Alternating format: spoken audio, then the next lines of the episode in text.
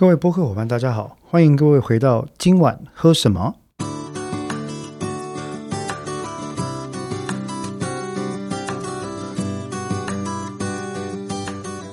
那么，呃，这个是一个专属于葡萄酒的相关知识的一个播客哈，一个 podcast。那过去呢，其实我们今天这一集是第六集哦，之前我们已经做了大概。有一二三四五零，一共是六集的节目。那其实如果我在听的播客伙伴啊，大致上应该可以理解到，说我们在这个节目里面呢，多半介绍的是一些跟葡萄酒，特别是有关于葡萄酒学习或者葡萄酒进修啊，呃相关的一些基础的小知识。说是小知识呢，其实有时候也不见得那么的细小啊。这些知识很多时候是属于，就是我们要理解整个葡萄酒体系来体系来讲，比较需要的一些基本的常识，或者是一个入门的敲门砖的概念。那么在前几集呢，我们也大概提到了，包括说。呃，葡萄酒的种类啦，哈，葡萄酒的品饮方式啦，葡萄酒的学习等等。那么这一次呢，我们慢慢慢慢的会讲到比较有趣的一些呃小概念啊，小概念。这些概念很可能是各位喜欢葡萄酒的播客伙伴呢，在呃外面开 party 的时候，或者是说到品酒会的时候，你常常会听到人家提起来，但是呢。一刹那之间，却不知道这个名词是什么意思的。那么，我们今天呢要讲的这个题目就是：究竟什么是酒体啊？葡萄酒的酒，身体的体，那么英文就叫 body 啊，就叫 body。呃，葡萄酒的酒体这件事情呢，究竟是什么？其实，在过去啊，一直以来有各种不同的说法或者看法。那么，事实上，我们希望跟各位听众伙伴去指出来的一件事情，就是说，所谓的葡萄酒的酒体这个概念啊，它并不算是一个呃，怎么说呢？学术的概念啊，它不是一个科学的概念。相对来讲，它应该比较类似于一个我们在讲葡萄酒的这个一个综合性质的概念啊。那么，我们当时，我记得我们那个时候最早在受这种侍酒师的教育啊，或者是相关证照训练的时候，老师呢跟其他有这个侍酒师或者葡萄酒著作的这些前辈啊，他们对酒体对这个 the body of wine 的一个描述，通常是像这样子。所谓的酒体指的就是呢，葡萄酒在口中给你的整体浓郁程度的感觉。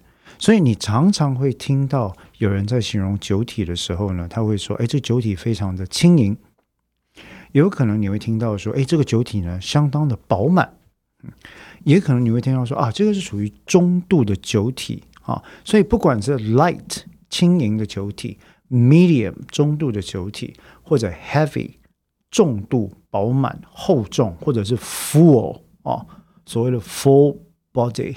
这个呃饱满的酒体，这些形容词呢，其实它都是被拿来形容葡萄酒在我们口中发生化学作用之后，一个整体的给我们主体喝酒的人哈，一个整体的浓郁度的感觉。所以呢，端看你在喝酒当时的状况，这个酒给你的感受，有可能是从轻盈到饱满这些。这些不同的状况都有可能的，啊。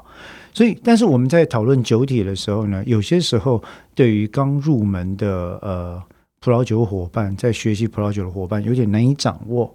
那例如说。有些时候呢，当你听到别人在描述说：“哎，这一支酒是属于 medium body 啊，是所谓中度的酒体啊，然后它的平衡度非常的好，酒精浓度呢跟酸度都恰到好处，回韵也非常的绵长。”像这样子，我们在做葡萄酒的描述的这种语言的时候，其实各位听众、各位各位播客伙伴，如果你有印象的话，我们在过去的。嗯，六集里面啊，几乎每一集的最后，我们有一个小小的小单元，叫做“今晚喝这个”，我们都会介绍一支葡萄酒啊。到目前为止，我们还是都在介绍白葡萄酒，因为夏天嘛，哈。那我们在介绍这个葡萄酒的时候，您应该都会听到我们在最后针对这一支葡萄酒来进行品饮的过程中。多少都会提到这支酒是属于轻度的酒体，这支酒属于重度的酒体，这支酒给人的感受整体的感觉如何等等。那么酒体呢，比较具体来讲，可以说就是这支酒在我们饮用入口之后，给你的整体的感觉是属于轻、中还是重的。诶，我觉得之前我们在受训练的时候，其实有那个侍酒师的前辈曾经给过蛮不错的比方哦。因为很多时候你在理解一个概念的时候，你大概需要把它跟生活中的一个嗯，算是尝试吗？或或者是我们个人对于饮食感官的体验，拿来做一个比较。那么我记得当时啊，我们在美国上这个侍酒师的课程的时候呢，有一个苏梅利亚的前辈，他就说：“Think of think of milk。”你想一想，在美国的牛奶啊，那如果各位听众伙伴不不太不太知道的话，其实美国的牛奶，因为美国的乳制品是属于大宗，那美国的饮用牛奶其实有非常非常多的种类。什么种类呢？例如说，你你走进美国的这个超市去看啊，几乎可以说这个牛奶会根据它的一个该怎么讲？奶体嘛，它的 body 啊，奶体啊，它它本身呢，可能会根据它的均值性，它含乳脂肪的程度，呃，它的这个呃粘稠度等等啊，去区分。所以你就会看到，在美国的牛奶呢，从呃 zero percent 所谓的那个 fatless 啊脱脂牛乳，到 two percent 啊到。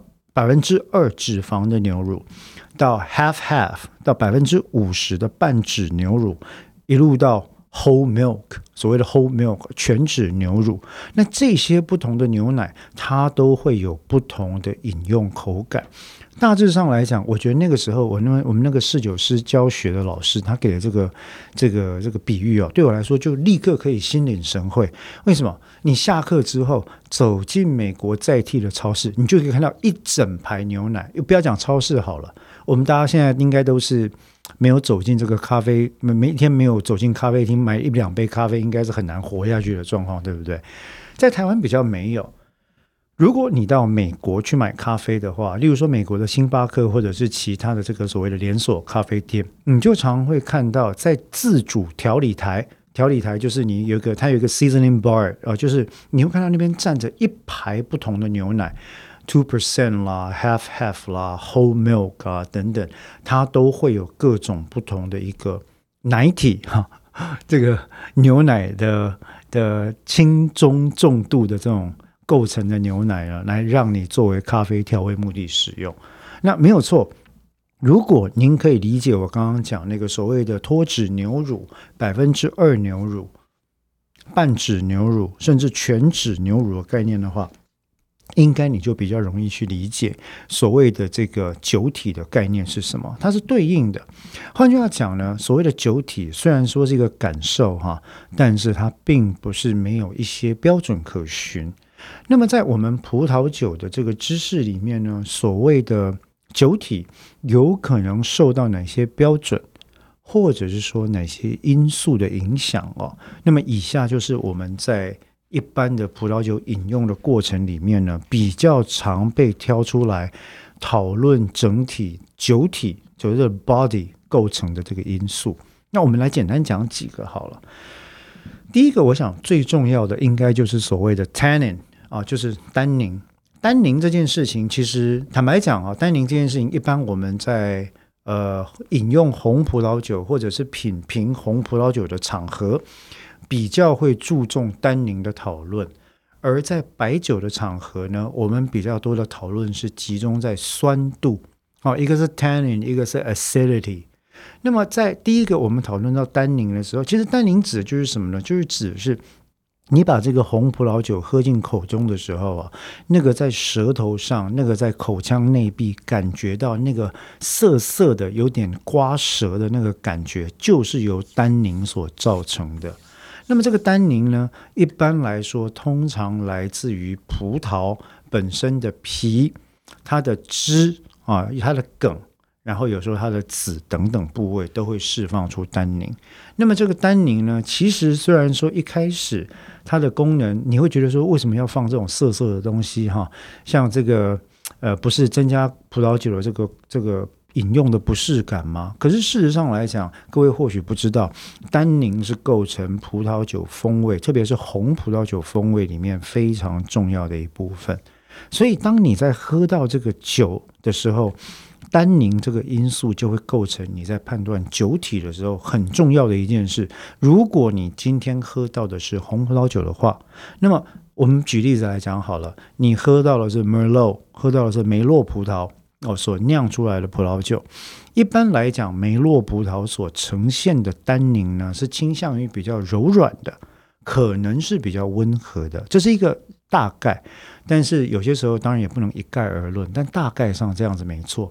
相较于谁而言比较柔软、比较温和呢？相较于如果我们今天另外一瓶酒对比的是所谓的 Cabernet Sauvignon，哦，这个中国翻译成所谓的赤霞珠，那我们台湾很多就直接音译成所谓的这个卡本内苏维农葡萄。那你就这两种葡萄所酿造出来的葡萄酒。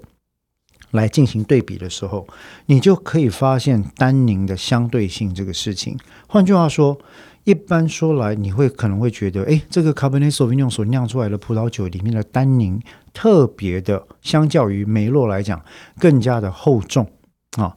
那因此呢，你也可能会因为这样而有一个这个酒体比较厚重的感觉。所以没有错，以葡萄酒来说，单宁越重。有可能呢，这个酒体它就会感让你感到越重，它是一个感受。那除了单宁之外呢，我们说单宁是红酒的骨干啊。那相对于此呢，白酒有没有这个相对的概念？有，在白酒里面最重要的概念之一，判断一瓶白酒好不好喝的最重要因素之一，没有别的，正是我们刚刚提到的酸度。那坦白讲，诶，以我们过去喝这个葡萄酒的习惯，大致上来讲，你只要听到在红酒里面讨论单宁，跟在白酒里面讨论酸度的，大概我们都可以理解到啊，对面讨论葡萄酒这一位应该对葡萄酒的的领域啊具有一定程度的认识。这样子，我们都说红酒看单宁，白酒看酸度啊，等于是这两个概念的骨干。所谓的酸度这件事情，其实在口感上也非常容易辨别，因为就是酸不酸嘛，所谓的 acidity 啊。那很多人会说，其实他在饮用白葡萄酒的时候呢，呃，比较不喜欢酸度高的酒。可是各位或许不知道，酸度也是一个相对的概念。有很多时候，酸度会隐藏在那瓶酒的残糖所造成的甜度。残糖的意思就是说，这瓶酒在酿造完成之后剩余的糖分。哦，每固定单位所剩余的糖分有几公克，叫残糖，残余的残，那糖就糖分的糖。酸度往往跟残糖哦，还有酒精，也就是甜度跟酒精的浓度这件事情呢，它需要一起来看。不过，就基本的因素来讲哦，很多人可能会觉得说，哎，我不喜欢有酸度的酒。其实，好的白葡萄酒几乎没有一瓶是不具备酸度的。比较有可能的情况是，它被酒精浓度或者是这个糖分进行了一个不是中和，而是一个所谓的平衡。It's well balanced。我们这样讲啊，它的平衡做得很好。那这种情况底下呢，你就会发现说，诶，它的酸度跟这个跟这个酒体啊，作为酒体的一个因素来讲呢，跟甜度还有这个酒精搭起来非常非常的愉快，非常非常的均衡。那这个就是酸度。所以我们刚刚讲到，由此可见，酸度也会影响什么酒体，你对酒体的感觉，对不对？所以我们讲了单宁，我们讲了酸度。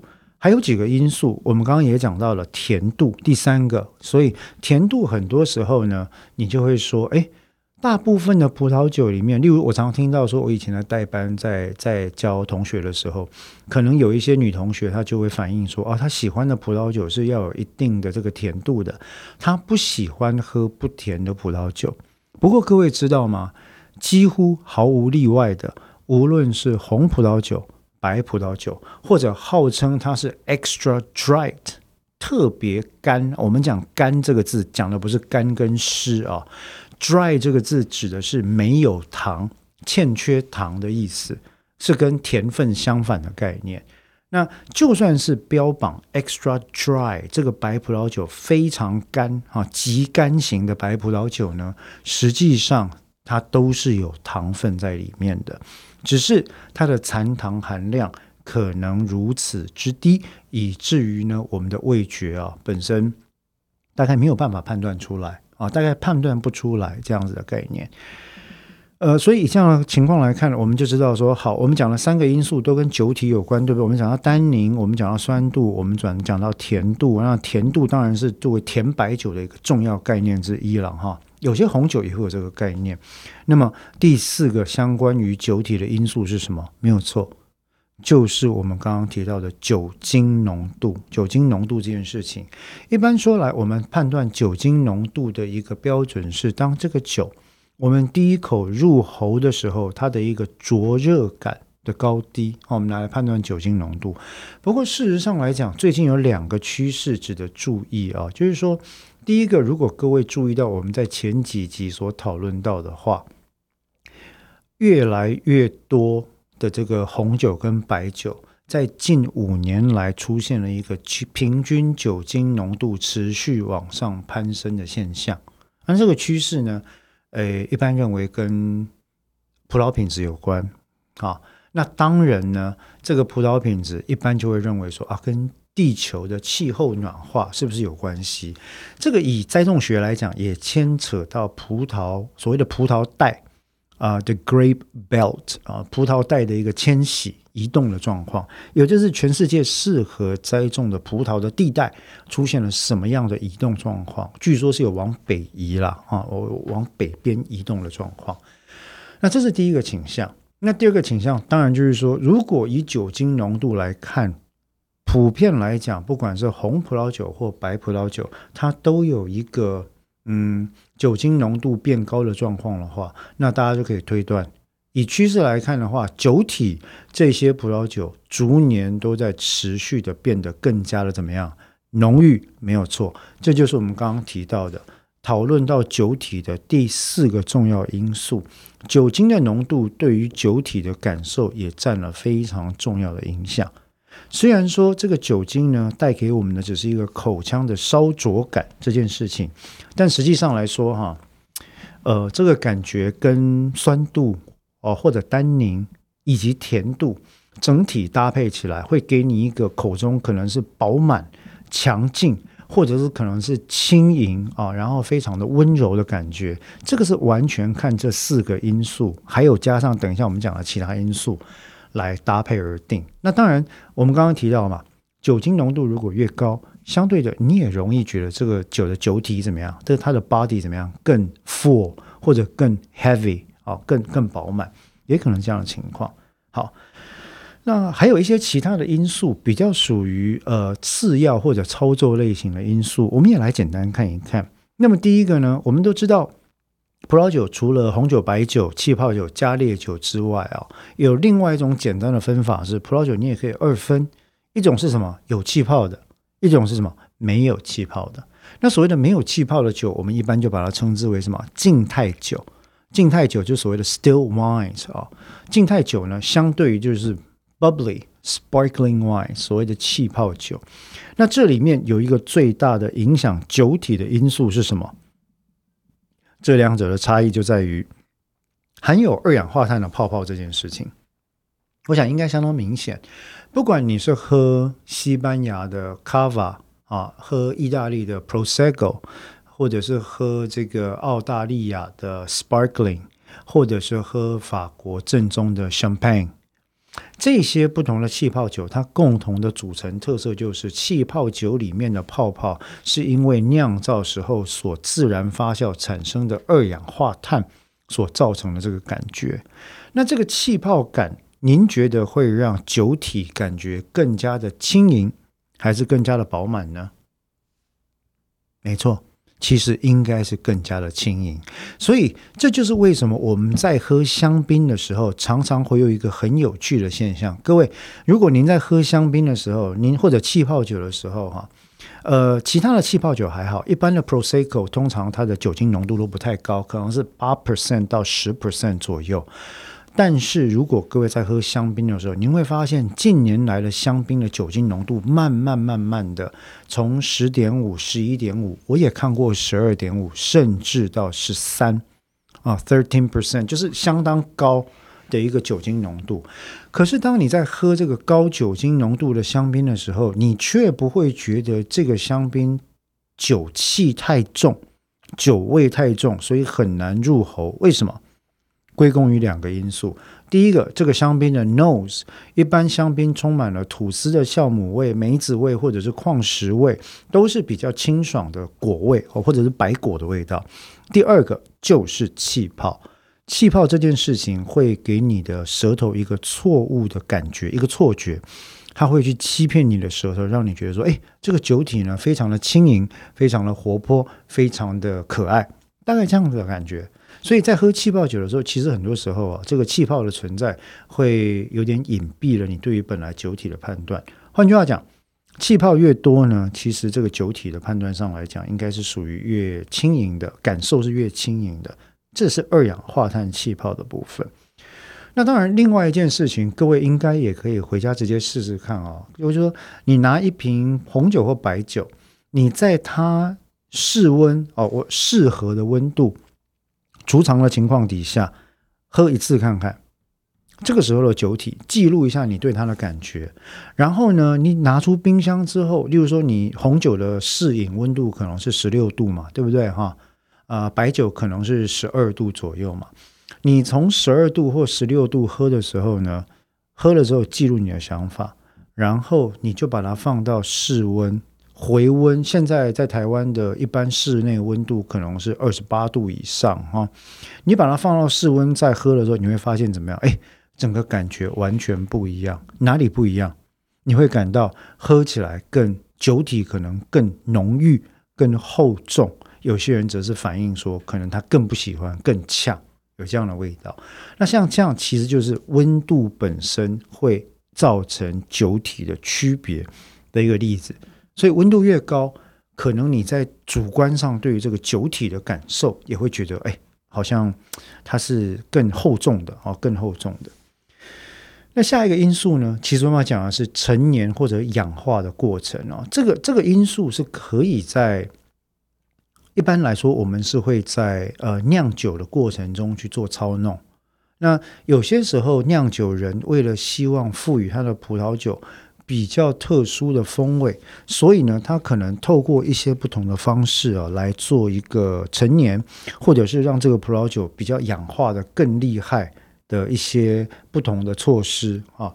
那不管是陈年或氧化，其实有时候各位会喝到一个所谓的发酵物，例如说，呃，意大利的 Sangiovese 除了在呃。葡萄的本体就有一些特殊的味道之外，很多时候你如果喝到的是统称十二个月、统称二十四个月，甚至像是呃西班牙有规定统称十八个月或三十六个月，可以叫 Grand Reserva 啊，像这样的情况就是上高级或者特级的这个呃保留酒的话，那这种酒很有可能就会怎么样？陈年的更加的厉害，那这些陈年本身都会帮它的酒体带来更加厚重的感觉，所以陈年跟氧化对酒体这件事情呢，也是有一个提升的作用。那最后一个因素，但但其实不算最后啊，就是我们举的今天最后一个因素是什么？有时候你在喝不管是白葡萄酒或者红葡萄酒的时候，你都会觉得有一个特殊的木质香气，有些木质香气会有点喧宾夺主的情况。就有可能是什么桶味，对不对？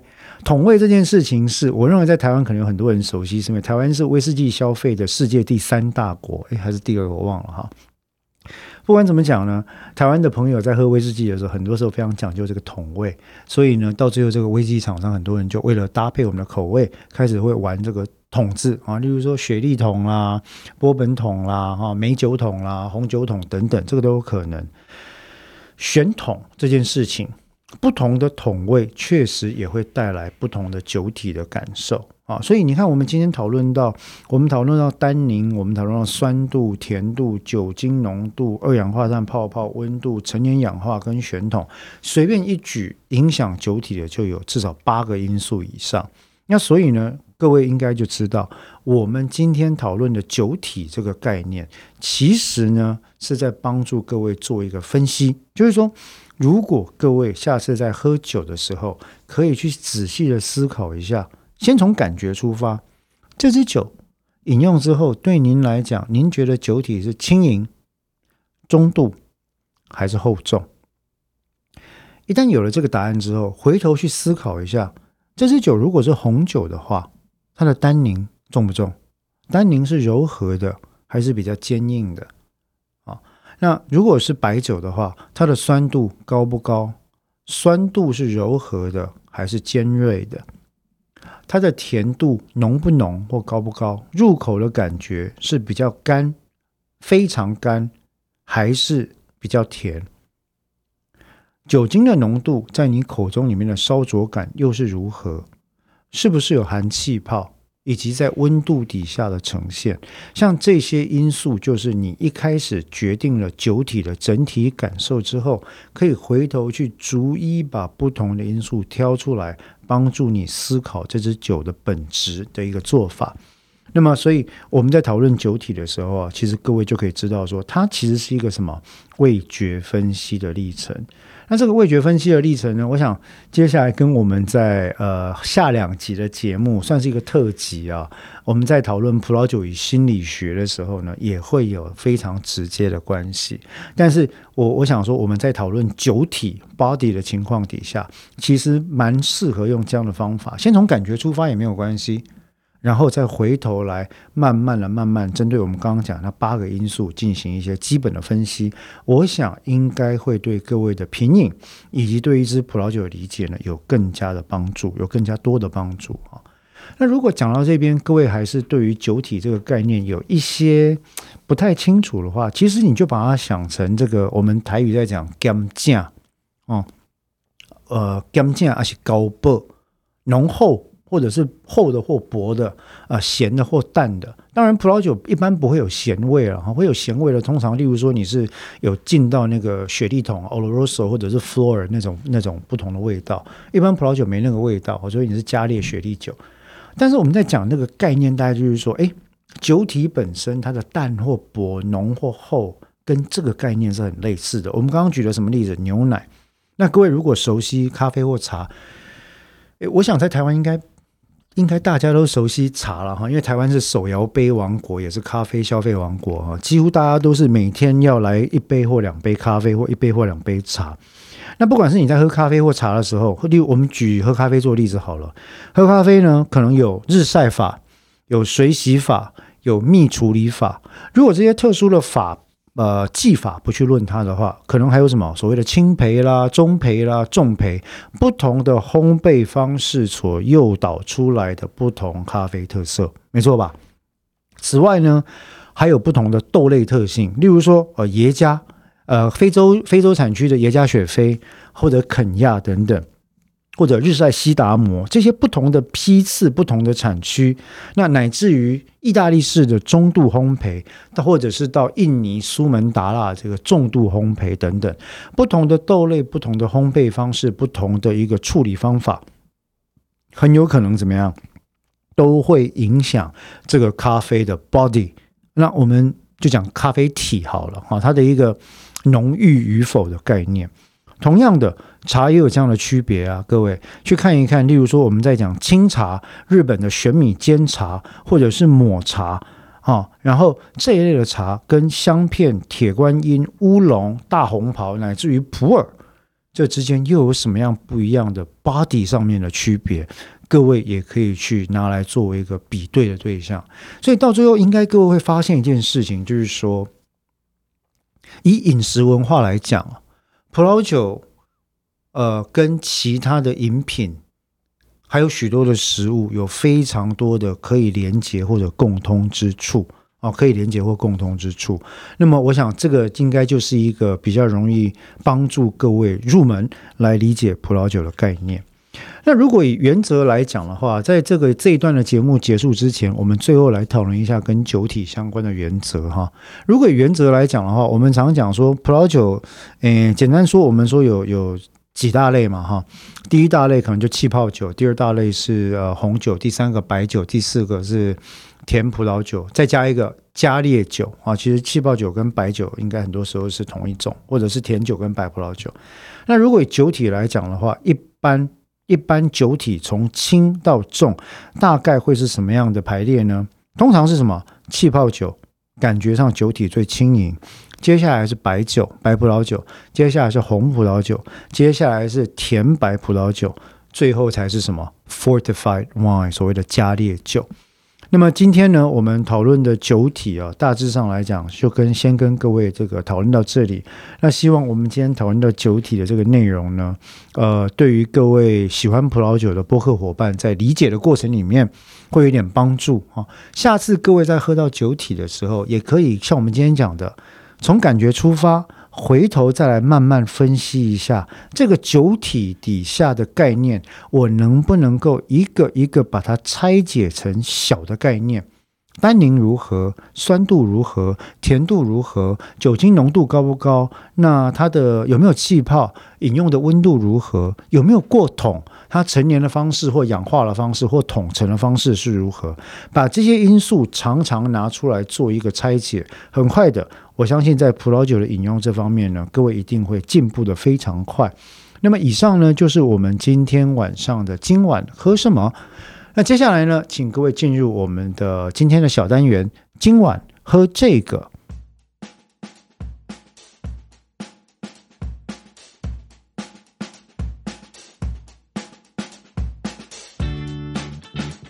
各位播客伙伴，大家好！今晚喝什么？今晚喝这个。我们今天晚上要喝的这支呢，依然哈是炎热的夏季，所以我们喝的呢还是白葡萄酒。但是今天晚上这支白葡萄酒呢，跟先前我们在上一集所，各位还记得上一集我们提到，呃，一支我个人非常喜欢，我认为非常艳丽的一支葡萄白葡萄酒，叫做 Donna Luce 啊。同样是来自于意大利。今晚我们这个白葡萄酒的教课呢，还是来自于意大利。不过呢，这个地方跟上一次的产区不太一样。今天来自意大利的这一瓶白葡萄酒，Loggia della Serra Greco di Tufo，二零一七年里面的 Greco di Tufo 其实是葡萄跟产区的名字。好，Greco di Tufo，Tufo 地区的 Greco 葡萄，G R E C O，格列果葡萄。那么这一支 Loggia della Sera Greco di Tufo 二零一七年的葡萄酒呢，其实我认为是非常有趣的一支葡萄酒哦，非常有趣的一支葡萄酒。那不管怎么说，我们等一下再探讨感想。我们先从基本的资讯来讨论起。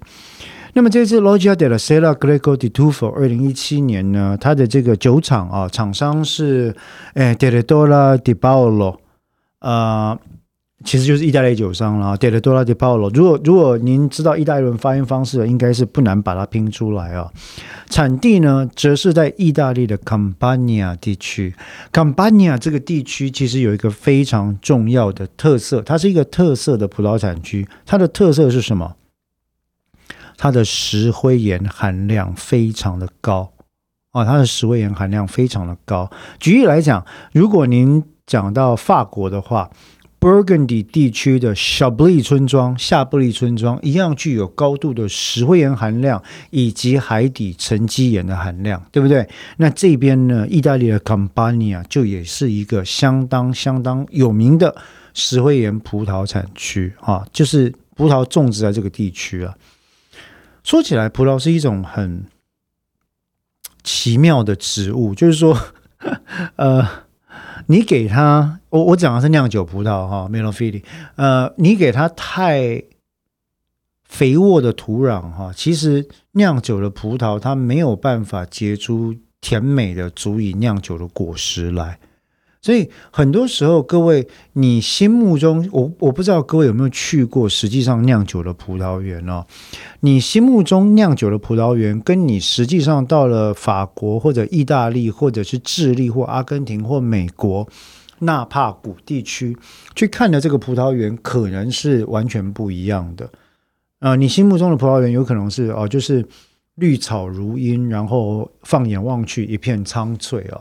实际上，大部分的葡萄园呢，都是生长在这个矿石啊，就是那种矿石嶙峋，然后这个石头啊不见绿色啊，然后你就会看到葡萄都是光秃秃的葡萄树哈，好像也没长几串葡萄这样子。当然跟季节有关系了啊，间距也很大。那通常来讲，这是因为因应葡萄的特性所做的栽种安排。那回到我们这边讲的哈，这支酒是来自于 c a m p a n a 地区，它是一个著名的石灰岩产区。那么这个产区呢，其实就是我们刚刚提到的 Greco di Tufo，这是一个 DOCG 的产区。如果各位已经忘掉什么是 DOCG，什么是 IGT 产区的话呢，请各位回去听上一集，诶，还是上上集，我忘了。我们有专门针对葡萄酒、意大利葡萄酒的法定产区呢。做了非常扼要的一个简单的讲解。那么这支酒呢是二零一七年份，酒精浓度高不高呢？其实很高。我们在节目的上半段也有提到过，因为近年来温度影响的元素哦，所以让不管是红酒或白酒的表现，呃，酒精浓度都持续飙高。那它的酒体呢也就越来越厚重。我还记得我在一九九五九六年左右。那个时候所喝的葡萄酒，以红酒来讲，酒精浓度普遍来说都是在十二到十二点五左右，而白酒的酒精浓度一般来讲是十点五，甚至也有十或九点五的。但现在来说，你各位看得到的白葡萄酒，来自于意大利。或者是，尤其是澳洲，基本上酒精浓度都提高了两个百分点，比起可能十二十年前提高了两个百分点以上。那这个也是一个该说令人担心的趋势，还是令人觉得愉悦的趋势？就是说，酒精浓度这件事情对于酒体当然是有影响，可是另外一方面，就像我们刚刚提到的，跟全球暖化现象来说，这或许也是另外一个相关的征兆啊。那不管怎么讲。我们刚刚讲了，这一支 Grego 的呃 Twofold 的这个酒精浓度大概是十三点五 percent 了。那这支酒我自己买到的标准售价呢，其实大概就是一般就是非常合宜的七百九十元。那我等一下会讲说，为什么我觉得这支酒买到七百九其实是物超所值啊？诶，那是后面品饮的部分。但是以我个人买买酒的信条来讲，这个我们在下一集会比较详细的讨论。其实日常饮用酒，以一支酒大概可以跟朋友或伴侣共享，然后还不错的酒值呢，几百块钱、一千块钱以下，我认为偶尔这样买是生活上蛮不错的一个投资，是可以接受的。那这一支酒，以我买到的价格，如果是七百九十元来讲的话，是非常非常好喝的一支酒。好，那今晚喝这个，我们要喝这一支 Loggia de la Sera 的。这个这支酒啊，嗯，它有什么样的特色？我们就来看一下这支酒的品饮笔记，它的 tasting note。第一个视觉表现，好的。那么你各位把杯子，如果说有机会买这支酒的话，我自己现在拿着杯子，对着这个灯哈，铺着白纸，让日光灯穿过这个酒液，在白纸上看，你会发现这个颜色呢，是一个非常美丽的稻草金的颜色。哦，就是有点 straw，有点 golden，稻草金，不到黄金那么深，但是比黄金淡一点点。同时呢，杯呃杯子里面所呈现的酒液，酒的液体这个核心，它的黄色比较重。那么越渐次的退向边缘呢，它的银色的边缘感觉上就是比较偏向银白色，深一点的银白色。所以这个金跟银的对比其实很美。如果以酒的颜色比较来讲，那显然这支酒的颜色比起我们前一次有机会讨论到的 Donna Luce 这支的颜色，就相对来的要淡了一点啊，它的色泽可能就淡了一阶到两阶左右。接下来我们看嗅觉表现哦，那么这支酒的嗅觉表现呢？你仔细的闻了之后，你会发现，至少我的感觉是，一开始我们在谈到这个 bouquet，就是初步的香气的时候，非常非常充足的 citrus，呃，有柑橘类，有柠檬类，有白花，我认为像是茶花的味道。那么有非常明显的石灰岩，甚至有一点点像是这个打火石的味道。打火石的味道，其实各位如果要找一个比喻的话，最常出现的一种可能就是在纽西兰那边的这个，包括 Chardonnay 跟那个一些 Sauvignon Blanc 都会出现啊。那这部这一支酒叫做 Grego de Tufo，也有一点点打火石的味道跟石灰岩的味道。那么最后呢，还有一点点的香草或薄荷味，就是比较轻的这个呃香草 herbal 的味道。那这是它的 bouquet 一开始的的香气。如果各位再往后稍微放室温回温一点，再去闻它的话，第二阶段的 aroma 这个所谓的沉香，沉哈是姓陈的这个陈，就是你稍微放一下，它会出来的第二阶段香气就出现了什么味道呢？我自己所闻到的是包括了 honey 啊 licorice 跟呃 apricot，就包括了杏桃。啊，以及这个甘草哦，还有这个蜂蜜等等，那这些味道其实都非常非常的好闻，很香哦。这味这支酒其实表现很棒。那么接下来呢是味觉部分，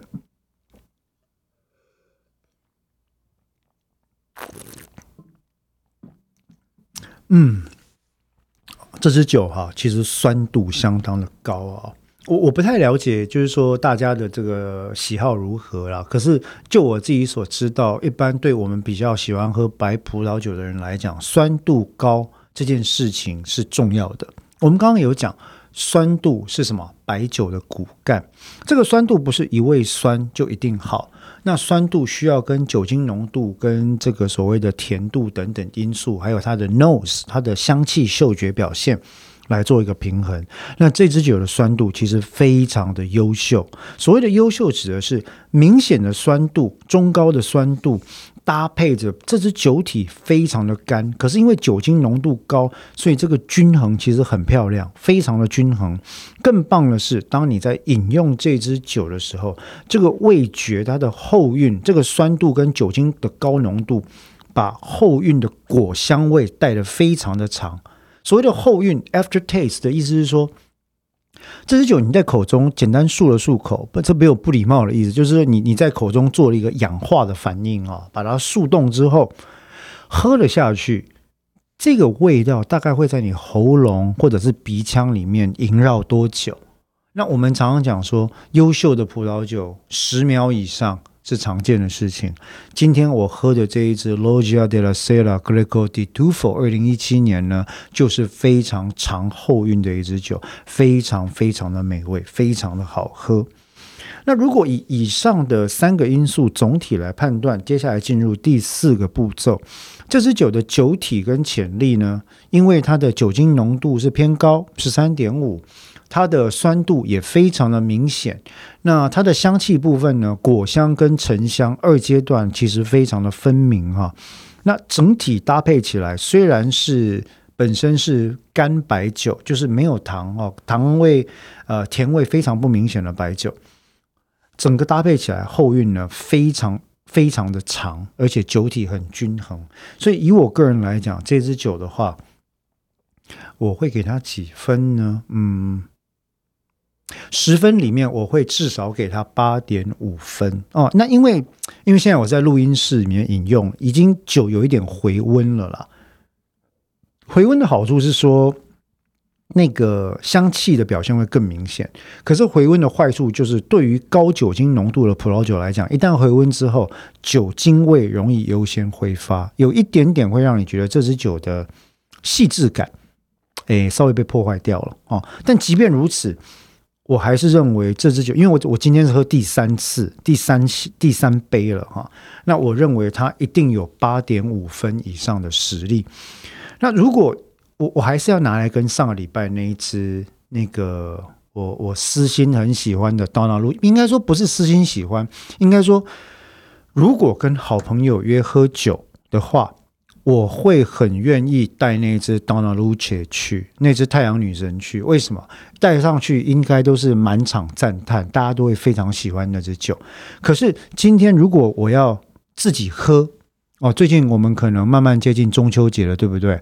我就会跟各位讲，今天这一支 Loggia della Sera Grego di Tufo 二零一七年 Two Thousand Seventeen 就是一支非常适合。月下独酌的酒。对影成三人，各位知道吧？啊，所谓的对影成三人就是什么？我对我的影子，还有月亮，所以叫月下独酌嘛。在月亮底下，我一个人喝酒，有谁陪着我？我的影子跟月光，对不对？所以对影成三人，这一支白葡萄酒非常非常适合一个人的时候饮用。那相较于我们上个礼拜提到那一支甜美的 Donna Luce，我认为这一支酒，我们今天喝的这一支 Greco di Tufo 哈，虽然表面上看起来、闻起来或喝起来没有那么讨喜，但是它的后韵非常的绵长啊。以我自己的状况来讲，喝一整支或者半支以上的 Donna Luce，你会觉得喝到最后可能有一点、有一点腻。很好喝，但有一点腻。可是这一支酒，今天这一支 Logia della Sera，我的感受是越喝越有味道，越喝越有味道。